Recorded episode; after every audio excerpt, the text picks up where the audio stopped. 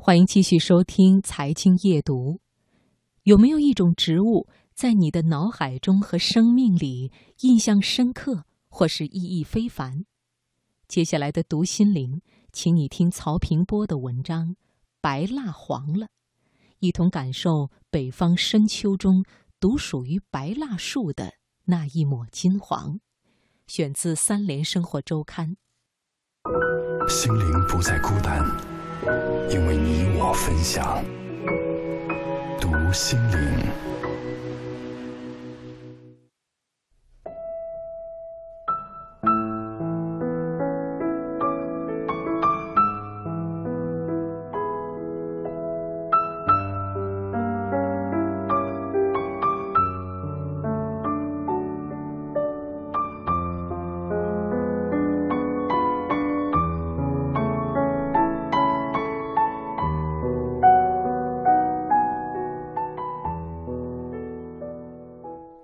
我是南方人，在南方的秋天里，近些年来最常见的植物就要数三球悬铃木了，而更文艺一点的称呼叫做法国梧桐。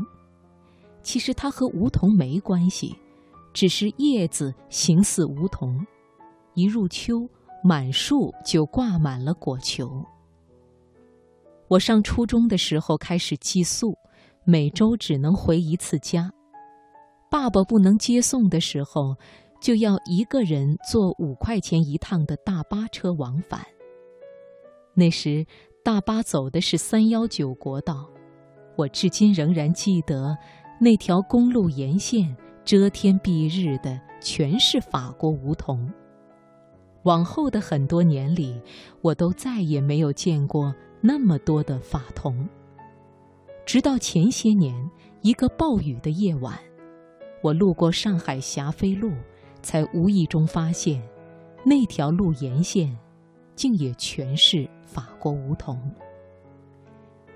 我想，人在命运的某些节点上，可能更容易铭记住一些东西吧。那是我下决心离开上海，回到家乡的前夜。许多年后回首，一切都好像被镌刻在了脑海，至今仍旧历历在目。也就是在那一刻，一种极其细微的季节感，像一条幽静的河，从此住进了我的身体。整个南方，大地温柔。可是我今天想要写的却不是法国梧桐，而是一种带着浓烈北方气质的植物——白蜡。白蜡学名美国红岑，花序长在棕灰色的旧枝上。每年春天，它会开出那种怯怯的小黄花。因为适合北京四季分明的气候。一入深秋，满树金黄，就像是往天空里撒了大量的金粉金沙。大阴天里看到，还会以为云里有一柱追光，是专门为了打向它的。曾经看过一个纪录片《白蜡传奇》，里边那两只白蜡虫，生物学上叫白蜡介。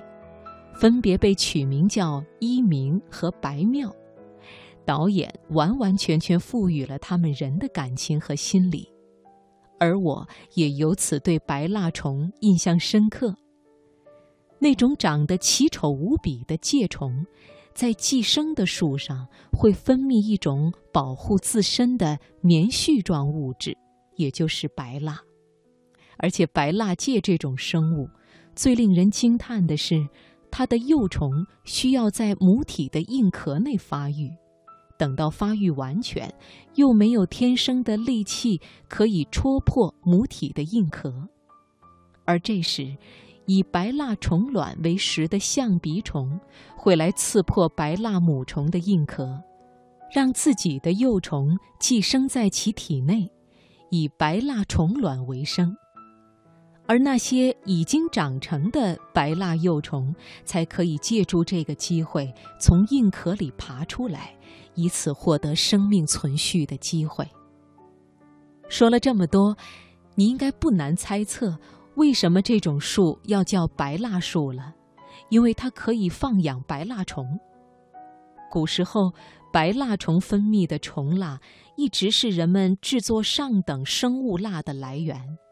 这也是为什么“蜡烛”这两个字，“烛”字从火，“蜡”字却以虫为偏旁的缘故。印象里，有一年秋天，我到喀什河一带玩，在河边上见过很多小叶白蜡，和树干粗糙的大叶白蜡不一样，小叶白蜡的叶子更繁密。因此，才能担得起西北著名固沙树种的美誉。也就是在那一次，我才领略到什么才是真正的北国之秋。它很美，很难令人忘怀。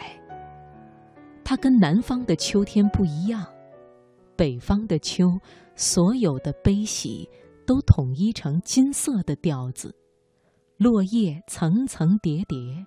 青山爽利又干脆，万物都因此有了一种泼辣的质感。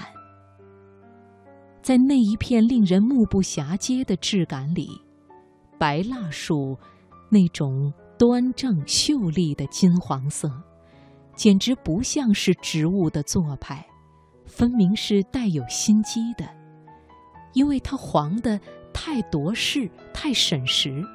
就像一个拥有超凡敏感能力的人，捕捉到了秋天的内核，于是，一旦呈现，就像是有一只手远远地退到后面，关掉了整个世界的灯，其他的树都被迫沦为背景，整个视野里，你只记得住，也只看得见属于白蜡的那一抹金黄。